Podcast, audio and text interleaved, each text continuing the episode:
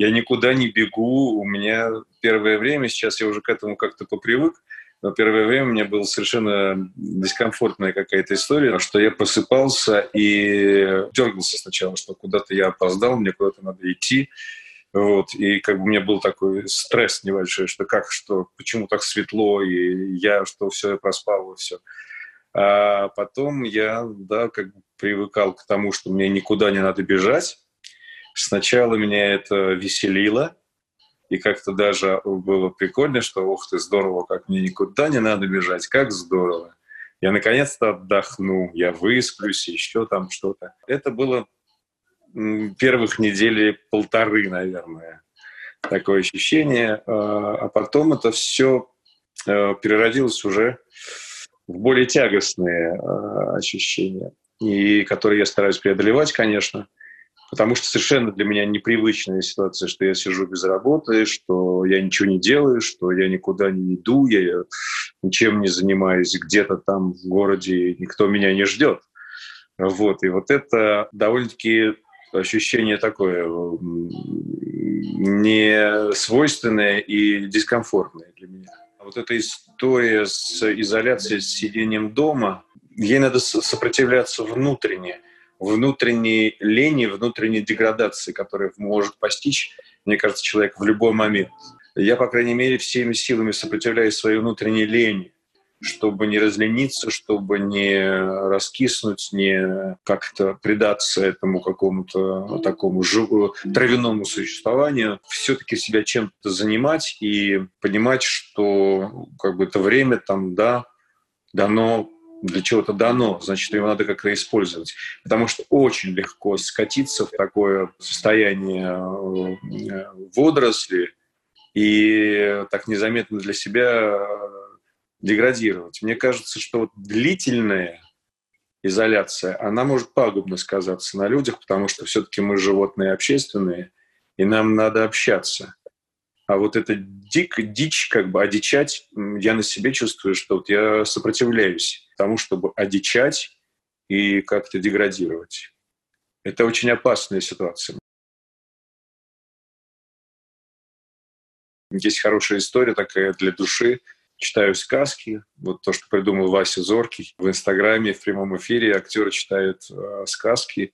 И не только для детей, и не только. Так и «Сказки на дому» такой аккаунт. Он очень мощно заявил о себе.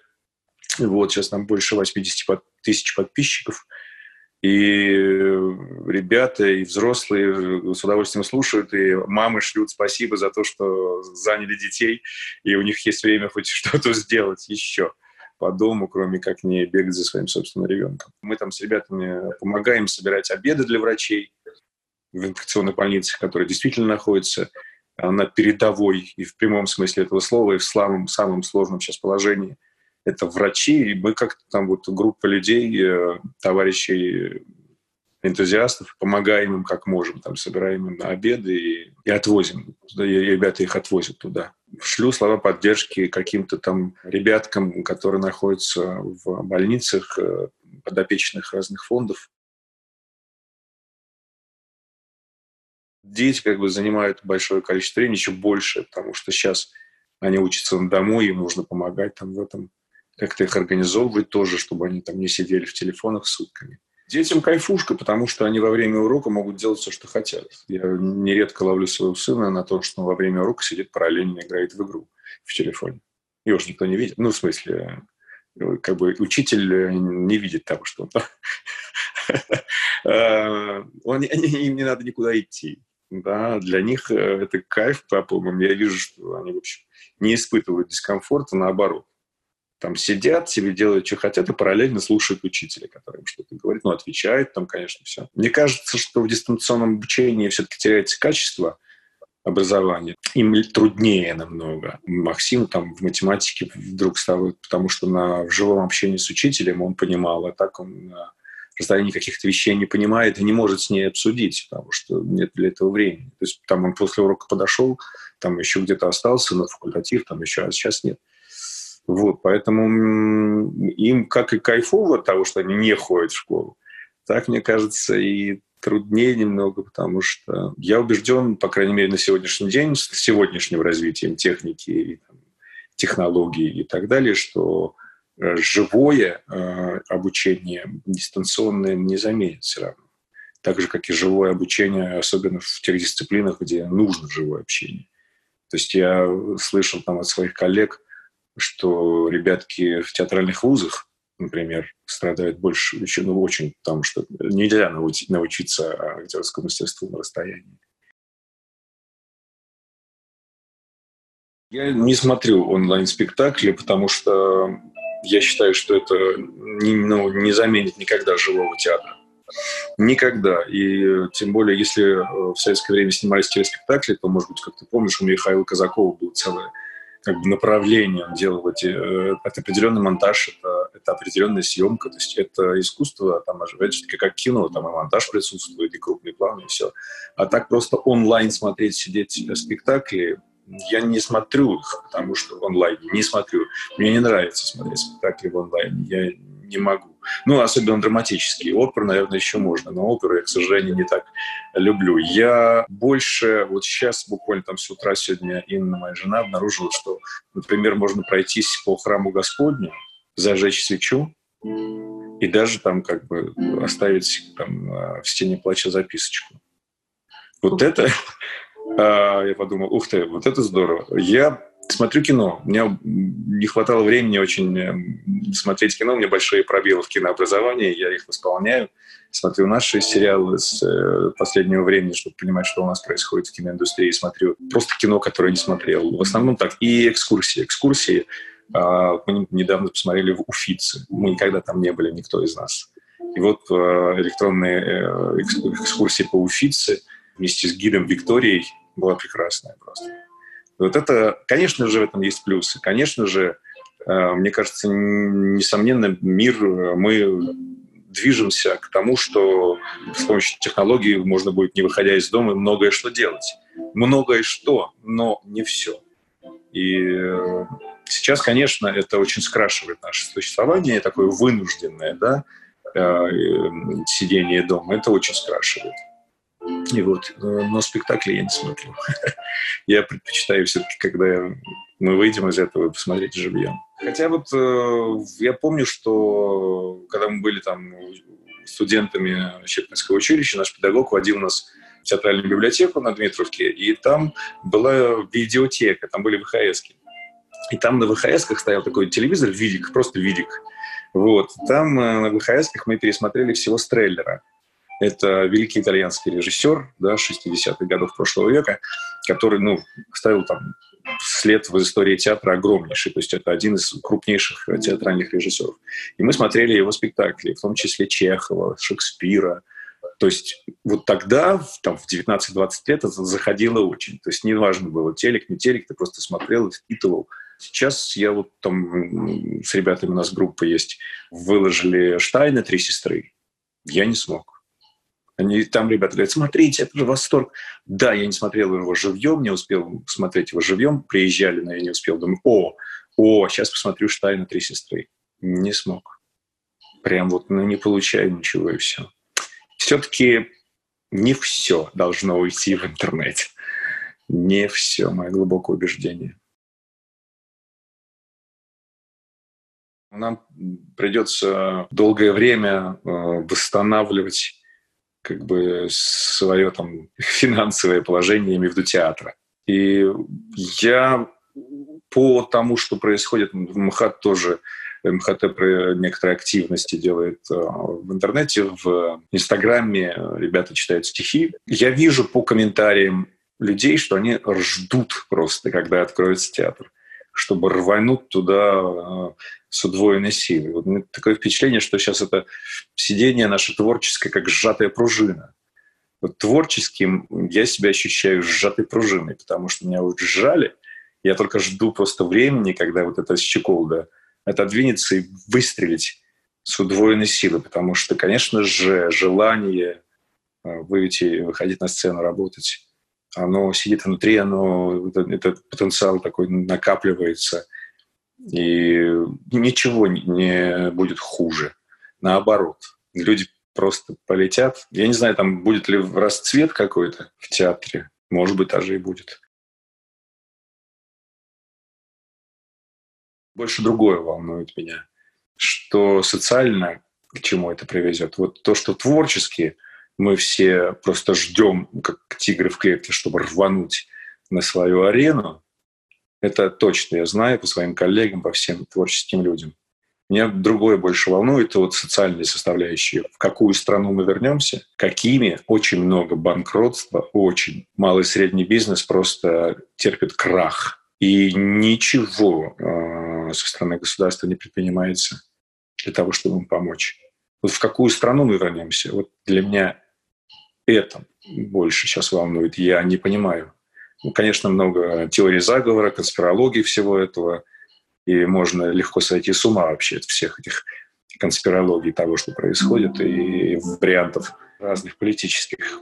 Я стараюсь как-то не сходить с ума, но вопрос от этого никуда не уходит. И для меня самая большая такая триггерная точка — это то, что происходит сейчас, для чего оно происходит, и что у нас никто не спросил, и мы ничего не можем сделать для того, чтобы как-то это повлияет на эту ситуацию, или что-то вообще разобраться, вообще понять.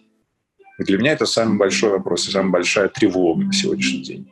Что с нами будет дальше, когда это закончится, для чего это было, чтобы что. Огромное количество людей мы сейчас теряем, и почему, от чего, ради чего. Я в этом смысле пессимист абсолютно. У меня нет никаких радужных э, или каких-то оптимистических настроений по поводу нашего будущего. Мне кажется, что люди выйдут из этой пандемии, из этого карантина обозленными. Мне такое ощущение, что много будет очень э, негатива. Потому что действительно людей лишили работы, лишили того, чем они занимались, любимых бизнесов, любимых дел, которыми занимались люди. Их просто этого лишили. Поэтому мне кажется, что будет очень много негатива, мне от, от этого тоже тревожно. Будет очень много э, обозленности, агрессии. Невыносимо осознавать то, что ну, тебя заперли как подопытную мышь, и все. И ты ничего не можешь сделать. Все эти грустные, что называется, мысли, они сидят, но я стараюсь их, конечно же, там, да, закрывать э, эти бреши семьей, тем, что вызывает в моем сердце любовь, в том, что держит человека, в общем, в принципе, человека на плаву и не дает стать зверем каким-то там одичавшим, обозлившимся. Поэтому я нахожу любовь. Вот, и это, это спасает, конечно. В чем там, в чем угодно. У меня были съемки в сериале «КамАЗ Мастер» для канала НТВ. Вот эта история вот о нашей уникальной команде «КамАЗ Ралли», которая много лет подряд брала все золото во всех всевозможных ралли, которые только можно, Париж, Дакар там, и так далее, и так далее. Вот про этих ребят, про эту уникальную команду снимается для НТВ сериал в компании Art Pictures Федора Бондарчука. Вот, эта э, работа встала. И в кинопоэзии у нас э, шла активная подготовка. Мы сняли новый фильм по Пушкину, и довольно-таки получился необычный, не похожий на все остальные фильмы кинопоэзии, просто отдельно взятый короткий метр, социальный, очень другой, очень, вот совсем, да. И там у нас были заявки, мы подавали на серьезные фестивали, кинофестивали, и ждали, что вот-вот как бы мы хотим туда их продвигать. Его, этот фильм, хотели очень сильно продвигать на разные серьезные кинофестивали. И вот все встало. Это а, так тоже добавило немножко такой грустинки, что прям ах, и на взлете, и прям все это отменилось. Ну, как бы отложилось, поэтому... Вот, и тоже еще одна грусть, то, что в этом году... Но это не проект, это то, чего я ждал. Спектакль «Сережа» Дмитрия Крымова, который был поставлен в Московском художественном театре в конце прошлого года, был номинирован в этом году в семи номинациях на «Золотую маску». которая тоже вообще непонятно куда перенесется. Конечно же, перенесется только куда и когда это все будет. В общем, грустно, потому что у меня так весна должна была быть такой боевой, такой радостный, потому что как бы там столько всего было. И вот э, радость откладывается на осень. Вот авиньон закрылся, вообще, в этом вот вообще его не будет. Это вот тоже печально. Мотивов для печали много, но сопротивляемся. Недавно был э, Политех Лайв. Сделали ребята политехнические чтения в политехническом, вот как раз в онлайне, в Инстаграме. И для этих чтений я еще раз перешерстил современную поэзию, и вот мне кажется, что так вот странно, парадоксально, но меня так завела Ленор Горалик, что я, скорее всего, как-то что-то прям с ней поближе познакомимся, потому что тексты, стихи у нее я знал и до этого, конечно же, но как-то они мне вдруг в этой связи по-новому открылись. Какие-то не такие э, мантрические и такие вот как у марийцев, да, вот что-то на стыке э, каком-то пограничном вот этом полуязыческом, полумантрическом, полузаговорном таком находится пласт ее стихотворений некоторых. Я просто обалдел. То есть я прям увидел эти там такие какие-то такие шаманские штуки. И думаю, ух, они меня что-то как там задели внутри. Думаю, надо как-то пошаманить. Я абсолютно убежден, что, опять же таки, в контексте того, что мы заперты в клетке, чтобы не одичать, чтобы достойно выйти из этой ситуации, чтобы не деградировать, спасет настолько искусство. Я в этом, собственно, этим занимаюсь, поэтому я убежден в этом твердо всегда. И поэтому, раз уж нам это время дано, как киношники говорят, подготовительный период. Вот я расцениваю это как огромный подготовительный период, когда нужно подготовиться к чему-то для себя новому и выйти из этого всего э, действительно необозленным, хотя это трудно, очень тяжело, а напитанным смотрите кино, читайте книги, делайте то, что хочется. Может быть, кто-то воплотит. Вот я знаю, некоторые ребята пишут в Фейсбуке, что я в это время вот вынужденной остановки вдруг понял, что оно мне дано для того, чтобы воплотить свою какую-то давнюю мечту и заняться там вот этим. Вспомните свои мечты, не знаю, может быть, то, что давно хотелось сделать. Вот мне очень давно хотелось смотреть много кино.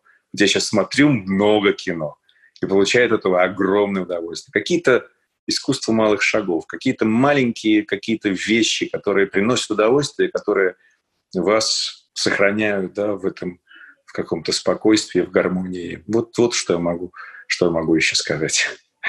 Только так, наверное.